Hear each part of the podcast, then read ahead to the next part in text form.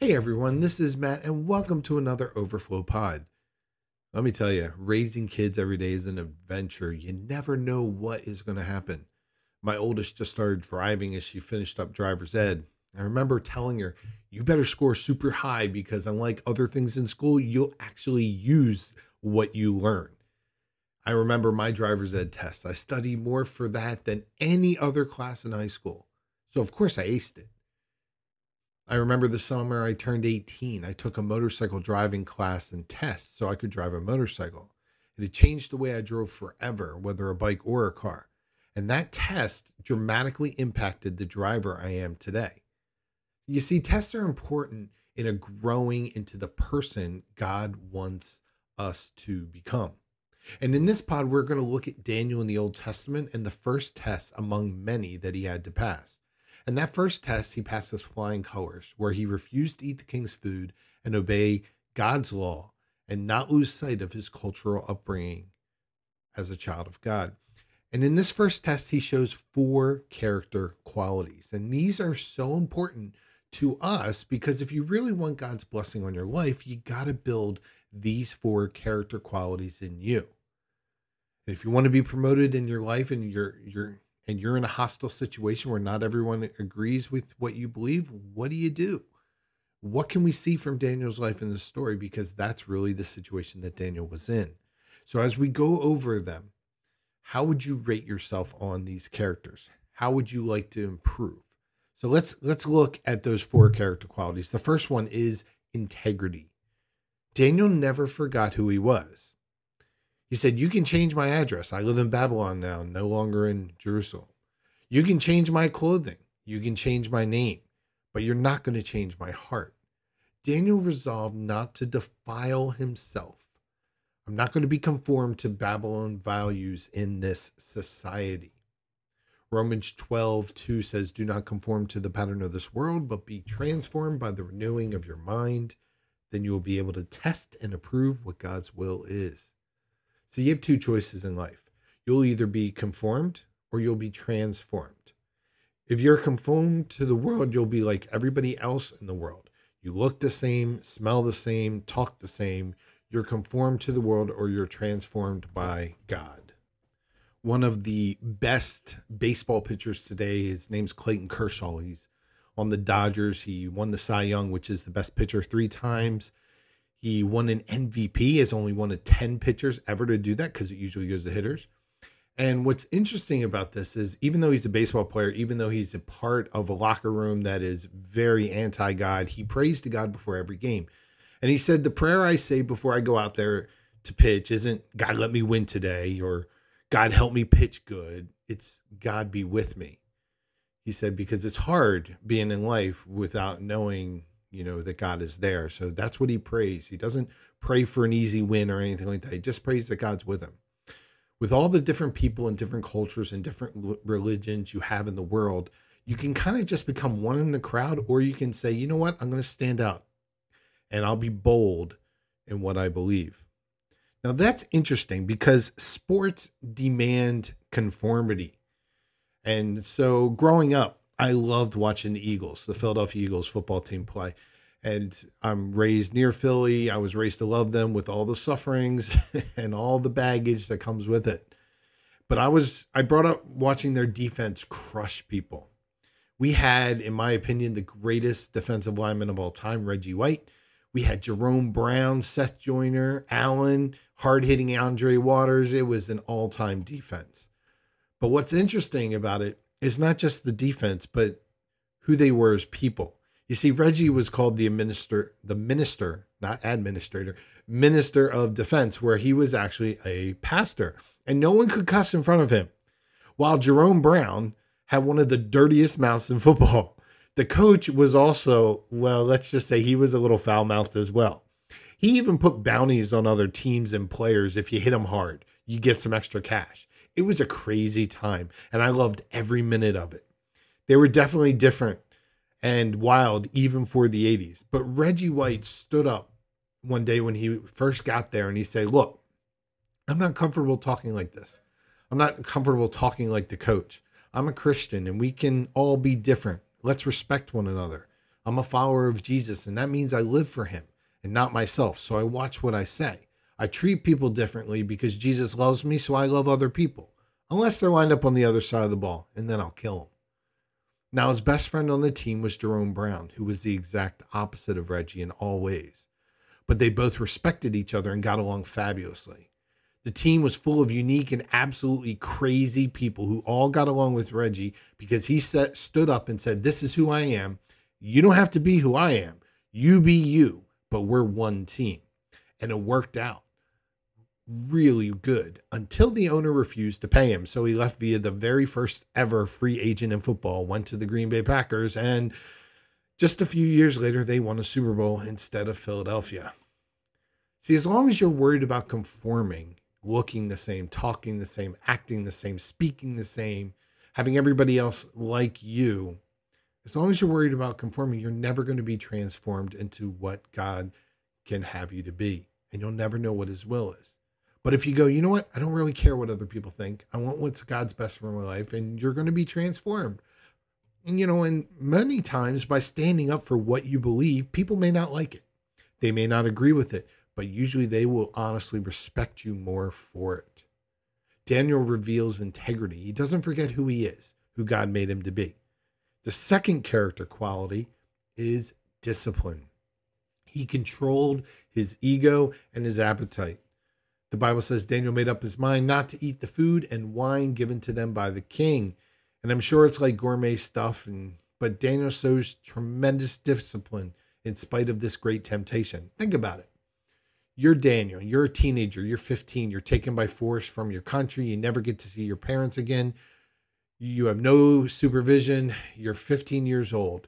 The most powerful man in the country offers you all kinds of perks says you're going to be on my staff and I'm going to give you power, prestige, and pleasure. And now you're going to get the best of everything. You're going to get all the perks of living in the palace. You're going to be pampered, pampered. You're going to be given preferential treatment. You're going to be given the best education. You're going to be given the best, most expensive gourmet food. Could you turn that down? You're 15 years old without your parents. Well, what were you like at 15? I can tell you what I was like at 15. I was also on my own.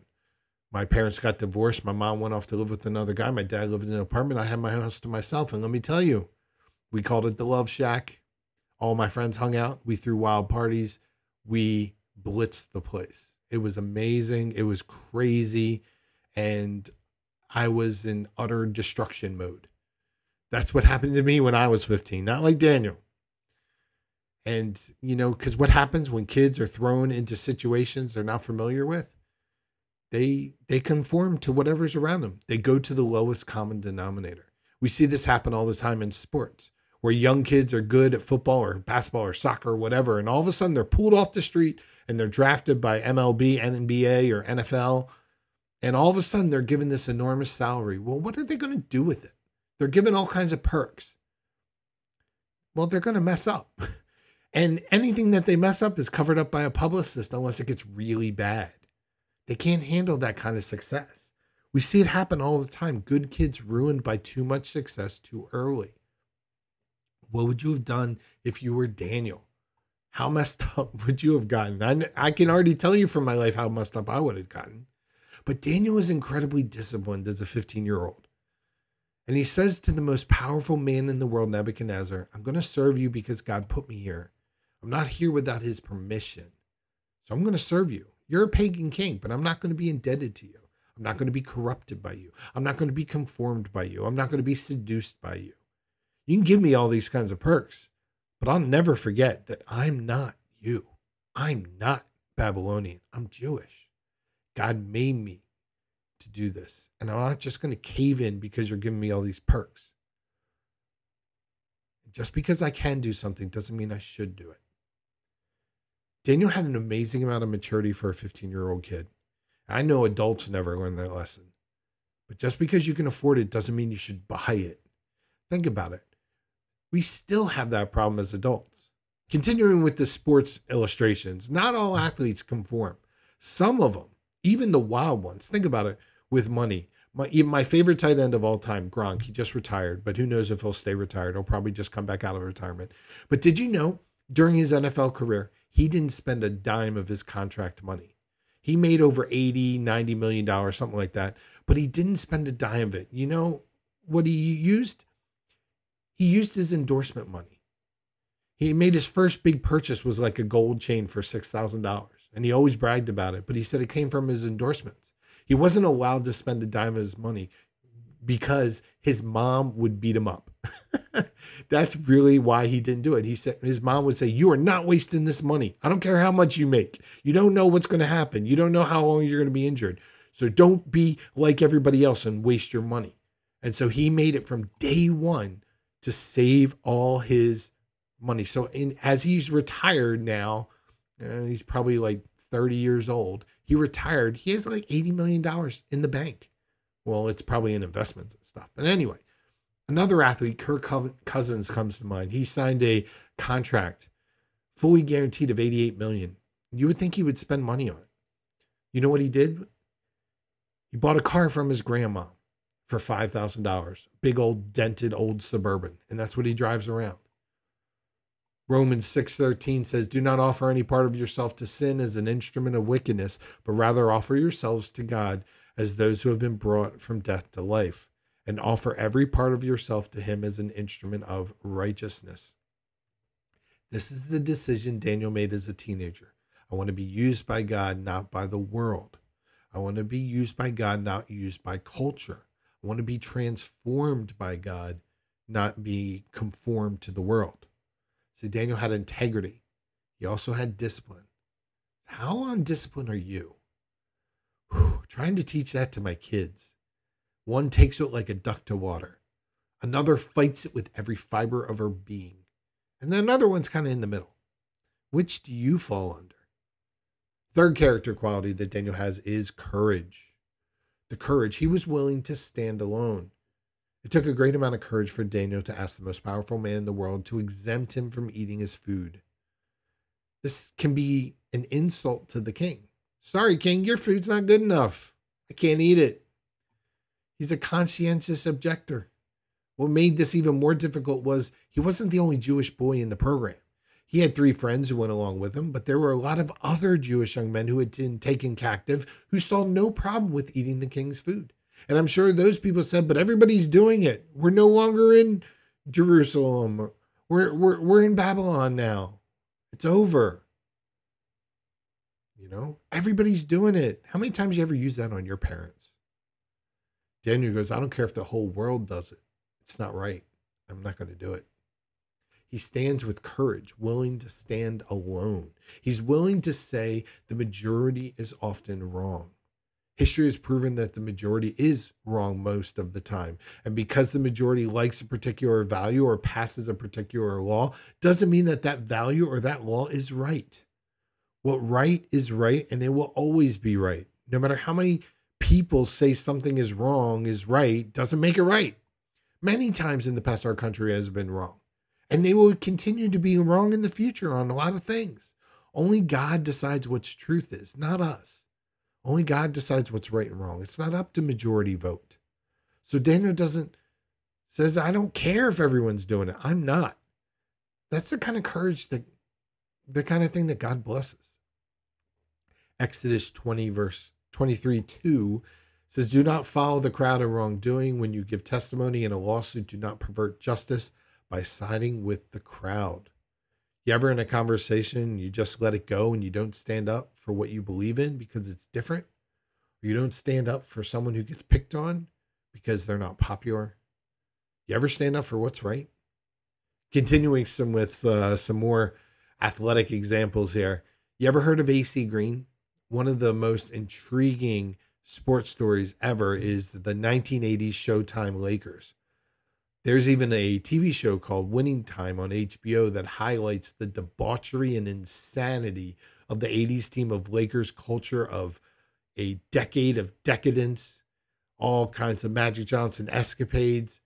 And now here you put AC Green into that Lakers team. And he was definitely unique. He was a Christian. He was withdrawn, if you will. And he refused all the decadence. He refused to party and to hang out with the team. And usually that would fracture the team, but it didn't. he stuck with it. He became a great teammate. He played 1,192 straight games, never taking a day off his entire career, a record. But he also has another record that during his NBA career, he had never slept with a woman. It wasn't easy. During his playing days, his teammates would frequently send women to his hotel door to compromise his morals. Green would respond calmly, quoting them scripture without opening the hotel room door. They even had bets on how long he would could last. And after a few years, they all gave up and started to respect him for his courage to stand up for what he believed was the right thing to do, even at the cost of everyone on the team hating him. But they didn't hate him. They ended up loving him and respecting him for who he was as a person. He established the AC Green Youth Foundation in 89, which ran youth camps promoting abstinence until marriage. He got married at 38, a virgin, and he's still happily married while he talks to friends from from that Lakers team and from team from other NBA players around the league who told him, you know what, I made some really bad decisions and I'm paying for it right now. First Corinthians 16, 13 says, Be on your guard, stand firm in the faith, be courageous, be strong. See, we need women and men of courage today in a culture that's turning wrong into right and darkness into light, sweet into bitter, and all those things we looked at last week. Because not conforming is tough to do when everybody else around you isn't. Do you have the courage to step up? Fourth character quality is humility. He was tactful with authority. When he couldn't do what the authority or the king asked him to do, he said, I can't do this. It's against my values. It's morally wrong. It violates my conscience. But he's very tactful in the way he does it. He made his appeal to King Nebuchadnezzar through a variety of channels. He didn't he he knew that God had allowed this pagan leader who wasn't a godly man to become his boss. You ever have a bad boss? God allows them in your life. And some of you are going to have bosses who ask you to do something dishonest or wrong or whatever, and you got to know how to make an appeal. Look at how Daniel does it, verse 8 through 10. But Daniel resolved not to defile himself with royal food and wine, and he asked the chief official for permission not to defile himself this way. Now, God had caused this official to show favor and compassion to Daniel. But the official told Daniel, I'm afraid of my lord the king who has assigned you this food and drink. Why should he see you looking worse than the other men your age? The king would then have my head because of you. The official is saying, Look, if you don't eat this food, you're not going to be healthy. And Daniel's going, no, no, no, that's not the case. Notice Daniel tries to talk it out with the official. He doesn't make demands, he's not belligerent, he talks it over.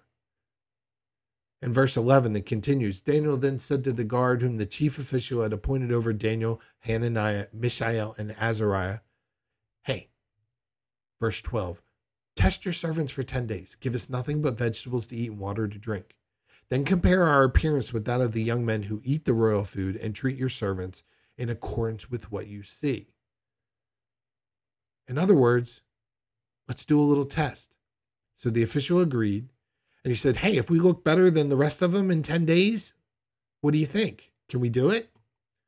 Verse 15 At the end of the 10 days, they looked healthier and better nourished than any of the young men who ate the royal food.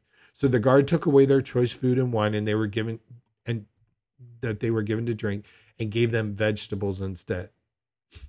I never knew any 15 year old that actually chose vegetables, but they did. Daniel passed this, passed this first test with flying colors. Even though he never gives up on his integrity, he never compromises his conviction, he still soars. And this is the first promotion that we're going to see Daniel get. We're going to see five of them in his lifetime.